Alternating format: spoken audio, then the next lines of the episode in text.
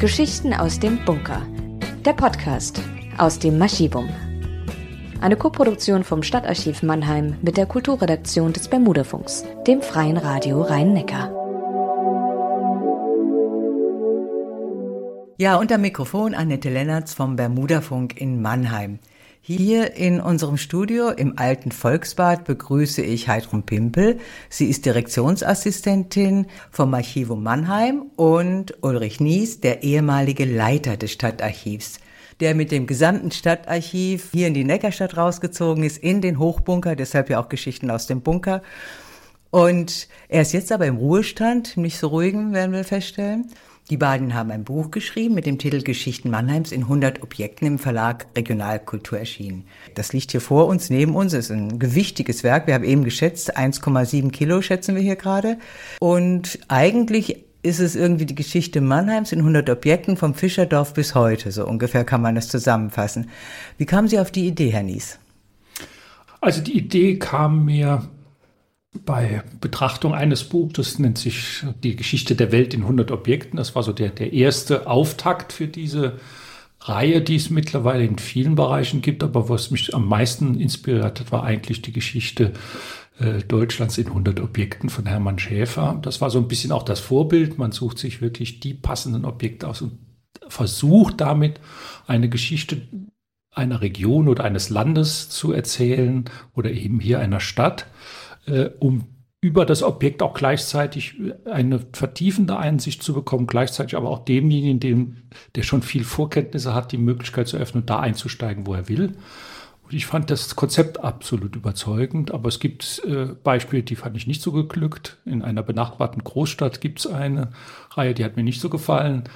Äh, und da habe ich gedacht, nee, wenn ich es mache, dann sollten wir es gemeinsam machen mit, mit Frau Pimpel und, äh, und nicht in großem Team, denn dann zerfasert es. Insofern, es sollte schon eine klare eine Handschrift haben. Ja, ich habe auch schon gedacht, für einen Stadtarchivar, der das ja immer sehr genau nimmt, ist es ganz schön schwer, 100 Gegenstände rauszusuchen. Was sind die Auswahlkriterien? Klar, da kommt das Auto vom Benz rein, das hier erfunden wurde, oder Dreis mit dem Fahrrad. Aber es ist, war das nicht schwer für Sie? Es war von den Themen, glaube ich, durchaus klar, weil man doch eine klare Vorstellung der Geschichte der, der wesentlichen Wegmarken hat. Aber dann im Detail zu sagen, ja, was ist denn jetzt das passendste Objekt? Was, was kann ich noch sehen? Was, was ist greifbar? Was ist auch anschaulich? Das ist natürlich schwierig, nicht? Mein, ein, ein Traktor beispielsweise oder ein Automobil geht relativ einfach. Aber was macht denn jetzt Zuwanderung oder Migration und andere großen Themen, die wir haben? Wo ist das Dokument, wo ich sagen kann, an dem kann ich die Geschichte erzählen? Hm. Ja, Frau Pimpel, Sie haben vielleicht auch damit diskutiert, wie breit soll man eigentlich gehen? Nimmt man die Mode dazu oder äh, bleibt man sozialgeschichtlich, wie weit gehen wir da? Oder kommt die Belle Epoque rein, die NS-Zeit, klar, das muss rein. Äh, wie breit, was waren die Kriterien, die Sie so hatten? Industrie, klar auch, ne? Ja, wir haben uns grundsätzlich erstmal eingeschränkt, indem wir gesagt haben, wir fangen erst 1606, 1607 an mit der Stadtgründung. Wir lassen also die, das Dorf, das frühe Dorf weg und dass wir auch gesagt haben, wir nehmen keine Gebäude, denn sonst wäre die Auswahl noch mal größer gewesen. Oh, Architektur, ja. Boah. Ja. Und dann haben wir uns natürlich schon leiten lassen, wie Herr Nies schon sagte, von den wichtigen Themen, die bei Mannheim einfach dabei sein müssen und haben dann angefangen zu recherchieren nach äh, Objekten, die vielleicht nicht so häufig gezeigt werden und ansprechend sind. Ja, also interessant finde ich ja bei dem Buch, Sie haben es ja gerade aufgeschlagen, den Einstieg. Klar, da ist erstmal Wappen Mannheim und dann kommt Kurfürst Friedrich, man sieht ihn da auf dem Pferd in einem Stich hoch zu Pferde, ein Stadtplan von Mannheim, aber schon die Nummer fünf ist etwas Besonderes, fand ich. Das ist mir gleich ins Auge gefallen. Ein Bienenkorb. Wie kommt ein Bienenkorb in die 100 Gegenstände, die die Stadt Mannheim beschreiben. Ja, das liegt daran, dass der Bienenkorb auf einem wichtigen, auf einer wichtigen Schrift abgebildet ist, nämlich auf den Privilegien der Stadt Mannheim. Die Privilegien, das ist sowas, eine Art Stadtrechte, damals für Zugewanderte nach dem Dreißigjährigen Krieg lag Mannheim sehr brach. Wir haben also schon einen großen Schritt in der Geschichte jetzt getan und sind bei 1652. Die Stadt lag da nieder im Dreißigjährigen Krieg und der äh, neue Kurfürst Karl Ludwig hat sich bemüht, die Stadt wieder aufzubauen und hat diese Privilegien, diese Vorteile für Zuwanderer niedergeschrieben in, äh, und hat diesen Bienenkorb gewählt. Er war natürlich ein gebildeter Mann, hat sich da an die Antike gehalten, an Vergil, denn von ihm stammt sowohl Also er hat ja die Aeneis geschrieben zur Gründung Roms. Er hat es aufgegriffen und wahrscheinlich dann seine Gründung Mannheims oder seine Neugründung mit Rom auch äh, gleichgestellt. Denn das Zitat über dem Bienenkorb heißt übersetzt, die Glücklichen, deren Mauern sich schon erheben. Und das bezieht sich auf Karthago, auf, die, auf Aeneas, der vor, vor den Mauern Karthagos steht. Vergil hat eben auch dieses Zitat mit dem Bienenkorb bei sich drin, was natürlich zeigt, von, aller, von allen Seiten kommen die fleißigen Menschen, die mit den Bienen hier verglichen werden und bauen die neue Stadt wieder auf. Was gab es denn für Anreize, für Privilegien? Also es gab einmal kostenlose Bauplätze, das war wahrscheinlich schon ein Faktor. Es gab äh, Zunftaufhebungen, es wurden keine Zünfte eingerichtet. Es gab Handelsvorteile, Steuervorteile. Ja, und die Menschen konnten eben auch verschiedene Religionen haben. Das ist auch ein Faktor. Er schreibt ja alle ehrlichen Leute von allen Nationen, was damals, also Nation hieß damals einfach nur Herkunftsgebiet oder Sprachgemeinschaft. Die Leute kamen aus Frankreich. Über die Hälfte der Bewohner damals sprachen Französisch. Das waren wahrscheinlich die Hugenotten, ne? Das waren Religionsflüchtlinge, genau. Aber auch aus den Niederlanden kamen Reformierte, nicht unbedingt Flüchtlinge, aber die, die eben sich auch was Neues aufbauen bauen wollten in Mannheim. Mhm, ja, also es war ja sehr ein großer Anreiz, denke ich. Ja? Also wenn man sogar umsonst bauen kann. Und da habe ich in dem Buch auch so ein nettes Zitat gefunden von Henri Clinier, der war wohl auch Bürgermeister, schon ziemlich früh französischer Bürgermeister in Mannheim. Also interessant. Und der sagte, wer würde sonst so unvernünftig sein, nach Mannheim zu ziehen, wo es doch bereits gebaute Städte wie Frankfurt und so weiter gibt. Aber wegen der Privilegien war das wohl ja. Für ihn ganz klar, die Leute brauchen das, sie kommen. Und was ein Vorteil war von Mannheim damals schon, war auch die Lage zwischen den beiden Flüssen, die auch schiffbar waren. Also der Handel, es ging, waren halt vor allen Dingen wirtschaftliche Gründe auch, die die Leute anzogen. Und Karl Ludwig hat eben auch versucht, äh, Leute zu finden, die wohlhabend waren, die auch die Wirtschaft voranbringen konnten. Hm. Und dieser Klinier war, ist auch eigentlich schon lange in Mannheim gewesen, schon äh, vor dem Krieg eigentlich auch. Ach so, so lang. Also es war auf keinen Fall ein Religionsflüchtender, oder? Er war damals, es, vor dem Krieg kam ja auch, gab es auch schon Privilegien vor dem Dreißigjährigen Krieg und auch schon Religionsflüchtlinge, aber eben nicht in dem Maße. Und dann kam eben der Krieg so schnell, dass das im Prinzip der zweite Anlauf ist. Ah, okay. Dann kam die Pest, glaube ich, ne? Dann haben ja noch mal unglaublich viele Leute. Und dann der Erbfolgekrieg kam ja auch noch, ne? Ja, und dann ist im Prinzip Mannheim wieder völlig zerstört. Mhm. Es ist ja auch irgendwo äh, gewissermaßen tragisch, dass ausgerechnet Franzosen eine Stadt äh, völlig äh, äh, entfestigen, äh, die von französisch sprechender Bevölkerung geprägt ist. Das heißt, man konnte sich kommunikativ zwar gut verständigen, aber es hat der Stadt nichts geholfen. Mhm. Was geschah eigentlich dann mit den Privilegien Wurden die weitergeführt nach dem Erbfolgekrieg? Äh, natürlich müssen wir sehen, da wechselt erstmal die Religion. Aus den reformierten Kurfürsten kommt jetzt eine neue Linie, die katholisch geprägt ist. Und damit werden die Privilegien etwas verändert. Aber im Kern bleibt es wieder das gleiche Modell. Man kommt wieder mit Steuerfreiheit, also 20 Jahre Steuerbefreiung. Das ist natürlich, wenn Sie keine Steuern in einer Stadt zahlen müssen, schon ein Riesenvorteil, um eigentlich wieder diese selbe Strategie zu fahren. Aber im jetzt beginnenden 18. Jahrhundert ist es dann doch nicht mehr die Migration aus ganz Europa, nicht mehr so stark aus Frankreich und den Niederlanden, sondern eher eine Binnenmigration, die geprägt ist von der Region. Also es kommt sozusagen die Pfälzer stärker zum Tragen oder Schwaben, die hier in die Stadt kommen. Also nicht mehr ganz so international, dafür aber im 18. Jahrhundert durch Kurfürsten und durch diese Residenzverlegung doch ein Publikum, von einer äh, künstlerischen Elite, wenn man so will, mit ja. Collini und anderen, äh, die dann natürlich diese Stadt auch wiederum prägen. Genau, und dann machen wir mal den Sprung in die Zeit von Kurfürst Karl Theodor. Und da wollte ich Sie ja fragen, also da, Sie haben ja schon gesagt, da war hier Mannheim schon ein Zentrum der, der Kulturelite, der wissenschaftlichen Elite.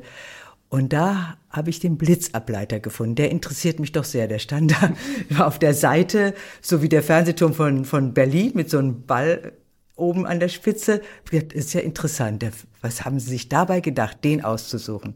Ja gut, wir, wir, wir müssen immer sehen, das 18. Jahrhundert ist das die Zeitalter des aufgeklärten Absolutismus. Das heißt, man kümmert sich um über wissenschaftliche Fortschritte. Man ist in einem Dialog und das ermöglicht auch sozialen Aufstieg. Und einer, der diesen sozialen Aufstieg machen kann, ist ein gewisser Johann Jakob Hemmer. Äh, der ein, ein Junge aus der Pfalz, äh, eigentlich aus ärmlichen Verhältnissen, der fällt aber schon in der Schule auf durch seine Hochbegabung, dass er eigentlich sehr schnell rechnen kann, Latein kann und dadurch wird er gefördert. Er muss natürlich in den geistlichen Stand gehen, um überhaupt äh, Aufstieg zu machen. Wir sind ja in einer Ständegesellschaft. Aber dann kommt er sozusagen nach Mannheim und äh, beschäftigt sich sehr intensiv. Und das war eine Forschung, also Forschung war immer auch global, äh, dass man gemerkt hat, hoppla, da gibt es einen Zusammenhang zwischen dem elektrischen Strom oder Elektrizität und Gewitter. Und das heißt, man kann über Spannung auch etwas ableiten. Und er ist dann so einer der Wegbereiter, wie wir sie auch in anderen Staaten haben, die dann sozusagen den Blitzableiter generieren auf Gebäuden. Er hat sich so für so ein fünfzackiges äh, Gebilde entschieden, das dann auf dem Mannheimer Schloss gebracht wurde, nachdem in Schwetzingen äh, ein großes Gewitter runterging. Und da ist er sozusagen auf die Idee gekommen, mhm. diese Art von äh, Blitzableitern zu installieren, die auch funktioniert haben und die dann eben von Karl Theodor flächendeckend im Land bei allen wichtigen Gebäuden aufgestellt wurden. Wir haben jetzt wieder eins auf der Sternwarte neu sozusagen nachgebaut, diesen, diesen Blitzableiter. Aber wir haben uns für eine historische Aufnahme, da sind wir bei den Diskussionen, die wir geführt haben, was nehmen wir, was wir nicht. Wir haben uns dann für eine historische Aufnahme vom Mannheimer Schloss, wo sie ja bis ins 20. Jahrhundert noch zu sehen waren und dann erst später abgelöst wurden, was ein bisschen schade ist. Mhm. Und er selbst, und das ist ja auch ein bisschen tragisch, hat ja dann einen auf den 1 gebaut, so einen Ableiter und kriegt dann einen, äh, vermutlich einen Schlaganfall und stirbt. Also er ist sozusagen im Dienst gestorben für seinen Blitzableiter. Ach Gott, das ist ja schlimm. Aber er war ja einer der vielen Wissenschaftler am ja. Hof. Also das muss man ja sagen, da hatte Mannheim so eine richtige kulturelle, wissenschaftliche Blüte in der Zeit. Natürlich mit einem Kurfürsten, der äh, das Potenzial, das finanzielle Potenzial hat. Der Hof ist sozusagen der Treiber der frühen, das, was wir dann später wieder im Universitären haben. Also man ist im Schloss und das ist das Zentrum der Kunst, aber auch der Wissenschaft. Es ist eben nicht nur Kulturförderung, sondern es ist auch Wissenschaftsförderung. Und Hemmer ist ein überragendes Beispiel dafür, was dann äh, äh, an Vernetzung möglich ist. Er ist ja dann derjenige, der auch früh in die Klimaforschung einsteigt. Das heißt, früh äh, Wetterbeobachtungen und ein Netz aufspannt von Wetterbeobachtungen äh, wo dann eben die sogenannten Mannheimer Stunden geprägt sind, die heute noch in der Wetterforschung, dass man eben um 7, um 14 und 20 Uhr jeweils genau misst und man hat sehr früh sozusagen versucht, ein weltweites Netz zu umspannen, um die Wetterdaten zu bekommen. Also das, was Klimaforschung heute auszeichnet, ist mit in Mannheim äh, in dieser Zeit sehr stark gefördert worden. Genau. Ja, und an kulturellem, Goethe war immer da, Mozart spielte dauernd am Hofe bis dann der Kurfürst die Stadt verließ und nach München mit dem gesamten Hofstaat umsiedelte. Aber wir springen einfach, machen wieder einen Sprung, denn wir haben ja nur wenige Objekte, die wir heute besprechen können in diesem Podcast und gehen mal in das Jahr 1847. Da ist ein Objekt Nummer, nee, in das Jahr 48, da ist das Objekt Nummer 47. So ist es. Das Objekt Nummer 47 ist eine rote Fahne, wie sie später die Kommunisten und Lenin und so benutzten. Aber sie hier auf der roten Fahne steht in goldenen Lettern vom Frauen- und Jungfrauenverein Concordia. Ja, was bedeutet denn das, Frau Pimpel?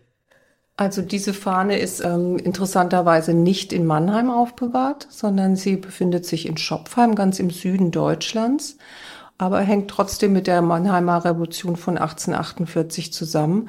Wir haben also jetzt einen Riesensprung gemacht in die badische Zeit. Mannheim ist mittlerweile badisch geworden und äh, von hier aus ging ein wesentlicher Impuls aus von der Revolution 1848, die ja in ganz Deutschland eigentlich, also Deutschland in Anführungszeichen stattgefunden hat.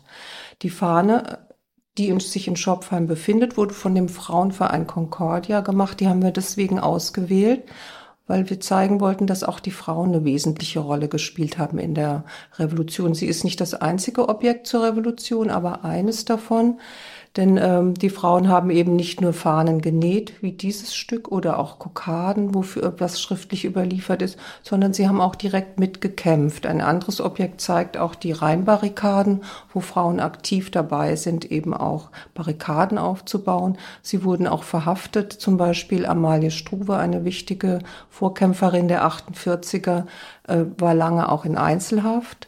Also es gibt schon auch harte Frauenschicksale, die meistens so ein bisschen im Hintergrund stehen. Und mit dieser Fahne, die auch wirklich sehr anschaulich ist, wollten wir das auch nochmal in Vordergrund stellen.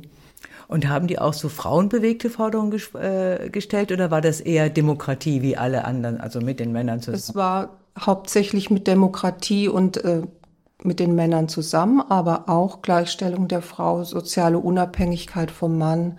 Solche äh, Dinge wurden auch diskutiert. Das war natürlich am Ende leider, äh, wurde alles wieder aufgehoben durch den das Misslingen der Revolution. Aber ich denke, die wesentlichen Ziele, die auch heute noch existieren, da wurde damals der Grundstein gelegt. Hm. Und Amalie Struve war sozusagen die wichtigste die oder bekannteste. bekannteste aus Mannheim, aber eben auch diese Vorsitzenden von diesen Frauenvereinen sind sehr wichtig. Das war die äh, Theresa Kanton, und Katharina Beetz, für die jetzt auch Straßennamen angelegt werden. Und eine wichtige, die wir noch nicht genannt haben, ist natürlich die Lisette Hatzfeld wobei wir nicht genau wissen, wie sie aussah und wir wissen auch nicht so viel über sie, aber sie war eben im Straßenkampf tätig, in der Revolution wurde dann auch verurteilt und ist nach Amerika ausgewandert, wo äh, leider ihr Sohn unterwegs starb, das wissen wir. Wir haben auch eine Kollegin, die dran ist und versucht herauszufinden, wo sie sich dann niederließ in äh, Amerika. Das sind wir aber leider noch, haben wir noch nicht rausgefunden, hoffen aber noch, dass wir vielleicht Verwandte oder irgendwas von ihr noch auftreiben können, ja. um ihr weiteres Schicksal dann zu verfolgen. Genau, wer weiß, was sie da noch angestellt ja. hat in Amerika. ja, aber 48, das war ja auch schon so der Beginn der Industrialisierung hier in der Region. Und da kommen wir zu einem Bild, es zeigt die Spiegelsiedlung von, ich glaube, das Bild ist auch von 8, 1855. 1855. So wenige Jahre dann. Genau. Und das ist ein Betrieb, die Spiegel, der, die Spiegel sagen die Mannheim immer, die Spiegel. Die Spiegel ist eigentlich einer der ersten großen Betriebe, ne, die es so gab, die richtig groß wurden. Ja, also wir, wir sind jetzt im beginnenden Industriezeitalter, in der Industrialisierung. Wir müssen uns klar werden, es gab in den 1840er Jahren und dafür ist ja die, steht ja auch die Revolution eine, eine massive Verarmung aufgrund von schlechten Ernten. Das heißt, wir haben auch schon Auswanderung im großen Stil. Und jetzt ist sozusagen die Gegenbewegung die beginnende Industrialisierung. Äh, das ist etwas, was auch sich verdankt der Tatsache, dass Mannheim jetzt äh, äh, unter Badens Flagge zum Deutschen Zollverein gehört. Damit ist ein neuer Wirtschaftsraum entstanden und Mannheim hat jetzt wieder seinen Vorteil seiner geografischen Lage. Es liegt am Rhein, das heißt, man kann es gut beliefern. Äh, und insofern war jetzt eine französische Kompanie daran interessiert, hier den Markt des Deutschen Reiches, des, des, Deutschen Zollvereins zu erobern und hat hier eine Spiegelfabrik gegründet, die eigentlich eine Tradition hatte, diese französischen Unternehmen, die aus verschiedenen Wurzeln zusammenkamen, die bis weit ins 17. Jahrhundert zurückreichen, also in die Manufakturzeit. Und man baut jetzt, man braucht jetzt erstmal Spezialisten für diese Arbeit. Die hat man vor Ort noch nicht. Das heißt, man muss etwas bieten. Man baut nicht einfach nur eine Fabrik, wie wir das heute kennen, sondern man baut, baut in gewisser Weise einen ganzen Ort. Man baut eine Kirche, man baut eine soziale Einrichtungen, man hat sozusagen Krankenversorgung vor Ort, um damit französische Arbeiter zu gewinnen, überhaupt in dieses doch noch etwas ungastliche äh, Mannheim, beziehungsweise es ist noch nicht mal Mannheim, es ist ja noch der Waldhof, das gehört noch zur Gemarkung Käfertal. Erst 1897 mit der Eingemeindung von Käfertal wird es dann auch der Waldhof zu Mannheim. Aber in dieser Zeit fangen eben Unternehmen an, global zu denken, den deutschen Zollverein diesen Markt zu sehen und lassen sich hier nieder.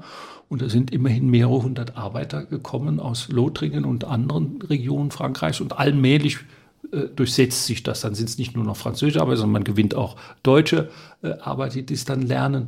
Und man hat äh, in der zweiten Hälfte des 19. Jahrhunderts so eine Art Monopol, was Spiegelglas anbelangt. Man tut sozusagen auf die oberste Elite mit Spiegel ausstatten, einschließlich den Bayernkönig, dem Märchenkönig Ludwig II., der seine äh, Schlösser in Neuschwanstein und anderes natürlich auch mit Spiegelglas versieht. Und entsprechend wurde das aus Mannheim geliefert. Und es ist ein Beispiel für die Industrialisierung der frühen Zeit, äh, wobei man wissen muss, dass das, der ganz große Push kommt dann in den 1860er, 1870er Jahren, dann nochmal mit der Gründung des Deutschen Reiches zusammenhängen. Aber hier haben wir die Anfänge und es ist natürlich schade, dass ausgerechnet dieses frühe Unternehmen 2020 die Tore für immer geschlossen hat. Damit ist auch ein Stück Ära der Mannheimer Wirtschaftsgeschichte leider unwiderruflich nicht vorbei. Ja, die Industrialisierung, die hat ja Mannheim unglaublich viele Neubürger gebracht, gell? Das ging, glaube ich, los um die Zeit, wo die Spiegel gegründet wurde, da waren noch 20.000 in Mannheim gemeldet. Ja, wir hatten so etwa 22.000, dann steigen wir mit der Reichsgründung auf 27.000 und dann fängt der richtige Boom an. Äh, dann wird Mannheim sozusagen einer der, hat ein geradezu amerikanisches Wachstum. Man kann, kann sagen, dass eigentlich die meisten Mannheimerinnen und Mannheimer kommen in dieser Zeit, also eigentlich hat fast jeder einen sogenannten Migrationshintergrund, würden wir heute sagen. Also die Zuwanderung ist da enorm. Und wenn wir hier in der Neckarstadt sind, das ist ja ein, geradezu ein klassisches Beispiel für die Industrialisierung. Hier waren dann eben die Arbeiter, und äh, die sich hier niedergelassen haben. Die waren auch schon teilweise die Firmen Bob und Reuter, die dann ein Stück weiter hochgezogen sind. Aber man merkt, die Neckarstadt ist ohne die Industrialisierung, von der Mannheim enorm profitiert hat, nicht denkbar. Genau, die wurde ja dann erst gebaut sozusagen, genau wie der Jungbusch. Ja, und dann waren wir irgendwie 200.000, ne? Nach 19. Wir waren, waren schon sehr schnell bei den 200.000. Also wir waren Großstadt wurden wir noch in den 1890er Jahren und dann praktisch bis zum Ersten Weltkrieg schon in mhm. Richtung 200.000. Das ist dann auch eine Herausforderung für Stadtplanung, Bauten und so weiter. Wir müssen uns schon klar werden. Es hat auch seine Schattenseiten gehabt. Äh, der Arbeiterstand als solches muss sich erstmal politisch auch artikulieren können, um überhaupt Gehör zu finden, denn die sozialen und die Wohnverhältnisse waren mehr als beengt. Mhm. Das war bei der Spiegel, aber das sieht so idyllisch aus auf aber diesem Spiegel Bild. war es noch anders. Da ist es noch so ein patriarchalisches System, wenn man so will. Man baut für die kleine Häuschen. Ja, so sieht's aus. Das Zwei sieht Bäume. richtig niedlich ja. aus. Aber ja. auch die waren ja mit 40 bis 50 Quadratmeter auch nicht gerade luxuriös, wenn eine ganze Familie da untergebracht wird. Also wir müssen schon klar werden, so schön das aussieht auf dem Stich, es ist auch eine Idealisierung. Ja, also die soziale Wirklichkeit war dann doch durchaus härter, aber sie war für damalige Verhältnisse deutlich besser als das, was man in der Heimat hatte. man muss es, also es ist, man muss es immer vergleichen mit dem, was gewann man, was, äh, aber wir können es nicht mit unseren Maßstäben heute mhm. messen. Und da sind wir schon beim Objekt Nummer 88. Der hat, äh, ja, irgendwie ist es auch ein bisschen anzusiedeln noch, dieses Objekt in der Spiegelsiedlung, oder? Ja, gut, es Objekt 88 spielt auf einen Namen an, der Sepp oder Seppel Herberger, wie er genannt wird, der ist in der Spiegel aufgewachsen, ja. groß geworden, geboren. Und der Ball des Objekt 88, was ist das für ein Ball? Ja gut, das ist natürlich der Ball schlechthin im Fußball, zumindest für die Fußballanhänger. Das ist der WM-Ball von 1954. Äh, den Sepp Herberger äh, sofort eingesackt hat, nachdem man in Bern dieses legendäre Spiel Ungarn gegen Deutschland mit 3 zu 2 gewonnen hat. Und dann hat sich der Herberger sofort diesen Ball geschnappt, hat seine Spieler alle unterzeichnen lassen und hat die mit nach Hause genommen. Er wohnt ja dann in Lützel, Sachsen, wurde dort auch gleich Ehrenbürger. In Mannheim hat, hat er das nie geschafft. Oh, da war es bis heute nicht? Bis heute nicht. Ja, Ehrenbürger kann man auch nur zu Lebzeiten werden. Also so. insofern ist es jetzt auch Verpasst. nicht mehr möglich. Aber es hängt auch damit zusammen, dass Herberger auch für eine Entwicklung des Fußballs steht, nämlich hin zu allmählichen Profifußball. Er hat äh, einen Wechsel gemacht, äh, äh, den man im Waldhof ihm nie verziehen hat. Er ist zum Konkurrenzverein, zum VfR Mannheim gegangen, also zum bürgerlichen Verein. Äh, das hat ihm erstmal auch eine Spielersperre eingebracht und äh, wir haben ihn eigentlich nicht mehr so präsent als äh, Fußballer. Wir sehen immer nur den Meistertrainer, aber er war zu seiner Zeit, obwohl er ja sehr klein und eher, ja, ich will nicht gerade sagen zwergenhaft, aber doch für einen Fußballspieler weit unterm Durchschnitt war und eigentlich auch sehr krumme Beine hat, aber er war ein sehr, sehr guter Fußballspieler. Das und haben viele Fußballer. Das, ja, das haben viele Fußballer, aber er war eben, er hat sich förmlich durchgekämpft. Und das ist ja auch so eine Arbeiterbiografie. Er steht auch so ein bisschen für dieses Wirtschaftswunder dann, äh, aber er steht auch sicherlich für eine gewisse Weise auch Belastung der NS-Zeit. Er war ja schon Reichstrainer 1938 geworden. So genau wissen wir auch nicht, wann er Reichstrainer geworden ist.